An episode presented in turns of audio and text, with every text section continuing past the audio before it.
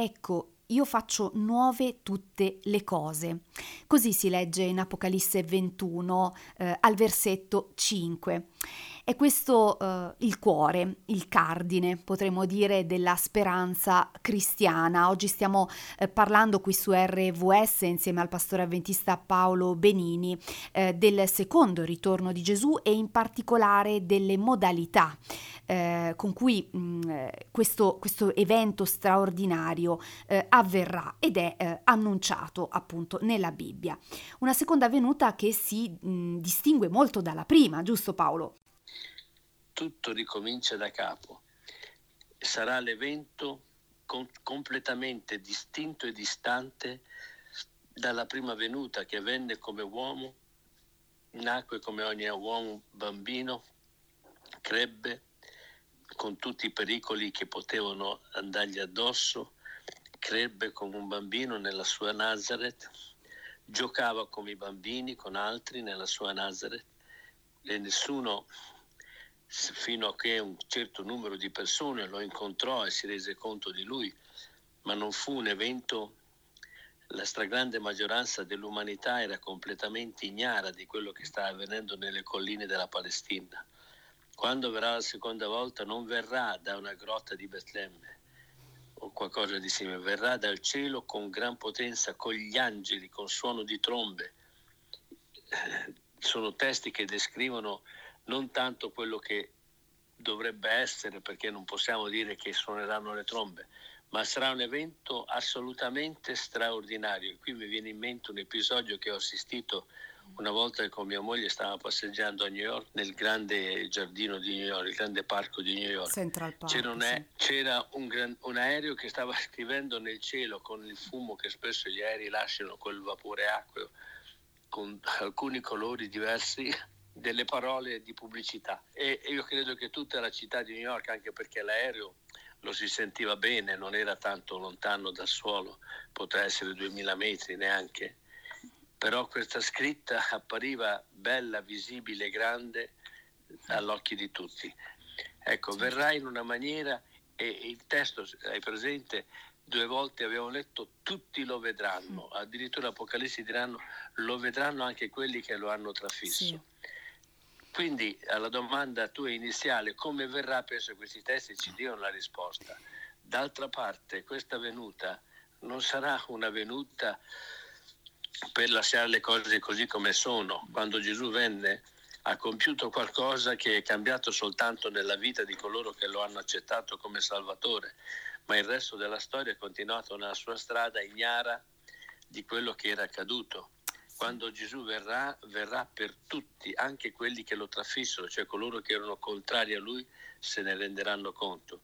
C'è un altro testo, un pochino più sinistro di questi, andiamo a vederlo sempre nell'Apocalisse, al capitolo 6, dal versetto 12 al versetto 17. Poi vidi quando l'agnello aprì il 6° sigillo e si fece un gran terremoto. Il sole diventò nero come un sacco di crine e la luna diventò tutta come sangue e le stelle del cielo caddero sulla terra come quando un fico, scosso da un forte vento, lascia cadere i suoi fichi immaturi. Il cielo si ritirò come una pergamena che si arrotola e ogni montagna e ogni isola furono rimosse dal loro luogo. I re della terra, i grandi, i generali, i ricchi, i potenti e ogni schiavo e ogni uomo libero si nascosero nelle spelonche e tra le rocce dei monti e dicevano ai monti e alle rocce: cadeteci addosso, nascondeteci dalla presenza di colui che siede sul trono e dall'ira dell'agnello, perché è venuto il gran giorno della loro ira. Chi può resistere? È una descrizione veramente solenne e sinistra questa. Già. Tutti se ne accorgeranno in maniera assolutamente certa e si renderanno conto che è qualcosa che non era mai successo prima.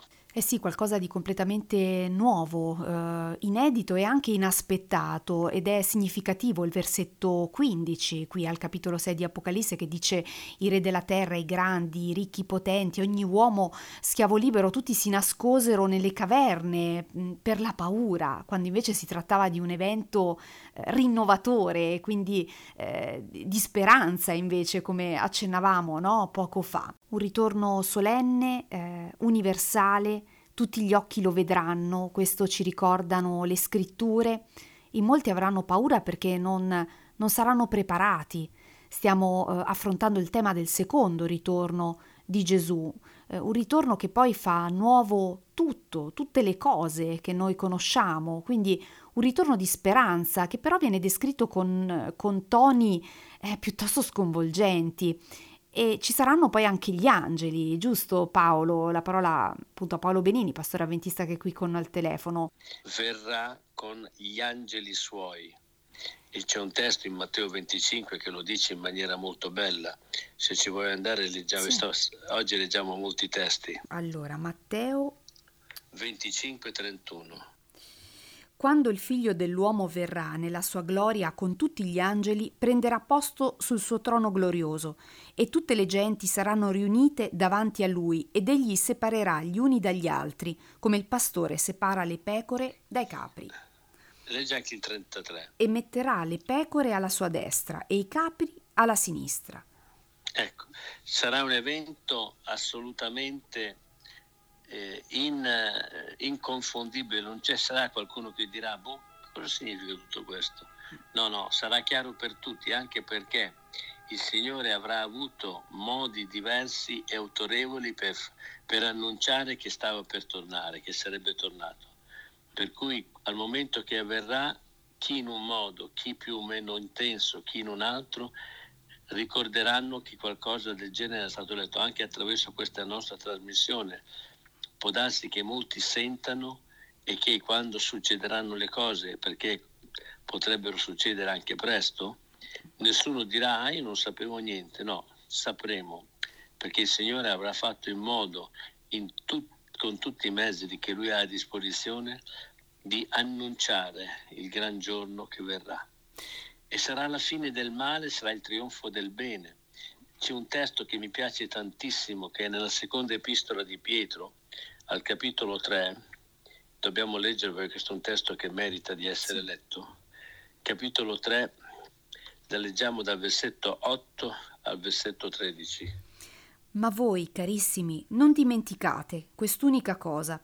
Per il Signore un giorno è come 1000 anni, e 1000 anni sono come un giorno. Il Signore non ritarda l'adempimento della sua promessa, come pretendono alcuni, ma è paziente verso di voi, non volendo che qualcuno perisca, ma che tutti giungano al ravvedimento. Il giorno del Signore verrà come un ladro. In quel giorno i cieli passeranno stridendo, gli elementi infiammati si dissolveranno, la terra e le opere che sono in essa saranno bruciate. Poiché dunque tutte queste cose devono dissolversi, quali non dovete essere voi, per santità di condotta e per pietà, mentre attendete e affrettate la venuta del giorno di Dio, in cui i cieli infuocati si dissolveranno e gli elementi infiammati si scioglieranno. Ma secondo la sua promessa, noi aspettiamo nuovi cieli e nuova terra, nei quali abiti la giustizia. Un altro testo estremamente chiarissimo, voglio sottolineare l'ultimo versetto, il 13. Aspettiamo nuovi cieli e nuova terra nei quali abita la giustizia. Mi viene qui da rifare il paragone. Quando venne la prima volta la storia continuò com'era. A Roma c'era l'imperatore rimase ancora per diversi anni. Ogni nazione aveva il suo esercito e quelli erano là. Nessuno fu messo allerta perché Gesù era nato ed era venuto, stava per essere messo a morte e sarebbe risuscitato. Nessuno, sì, pochi a Gerusalemme, ma neanche tutti. Ecco, verrà la seconda volta. Qui parla di sconvolgimenti radicali, totali. È una scena, quella descritta qui da The Day After. Ricorderai quel film. Sì. E ci sarà un nuovo inizio per tutto l'universo, nuovi cieli e nuova terra, nei quali, e qui la parola che mi piace tantissimo, abiti la giustizia. In un mondo dove, come ha cantato un grande cantautore italiano, di giustizia non ce n'è, questo evento sarà l'evento che porterà finalmente la giustizia contro tutte le ingiustizie, contro tutte le malvagità che sono commesse, le atrocità, le sofferenze che sono provocate.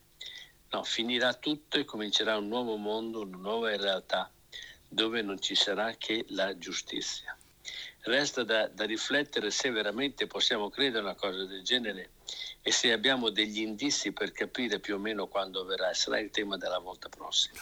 Grazie Paolo per averci anche lasciato con questa immagine che ritorna nelle nostre riflessioni dei nuovi cieli, della nuova terra, della giustizia, quindi un evento di cui non dobbiamo avere paura, anche se a volte si parla di questa ira anche di Dio che può ecco, un po' lasciare così interdetti, ma è un mondo, una terra e un cielo di giustizia e di amore, questa è la promessa.